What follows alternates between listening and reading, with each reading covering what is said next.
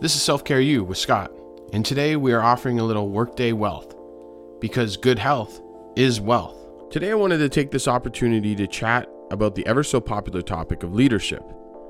Although many feel they've mastered leadership, it commonly gets mistaken for being the head of the group, the first in the pack, or the top of the hierarchy. But the truth is that leadership has nothing to do with clout or social popularity, and everything to do with understanding skills that a person encompasses.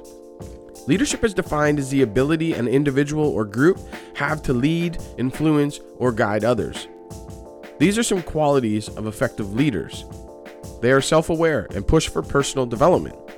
They are ethical and civic-minded. They encourage change, strategic thinking, and innovation.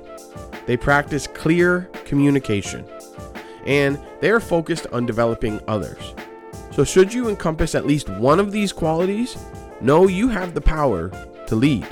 This is Self Care U, and we definitely leveled up today with our workday wealth.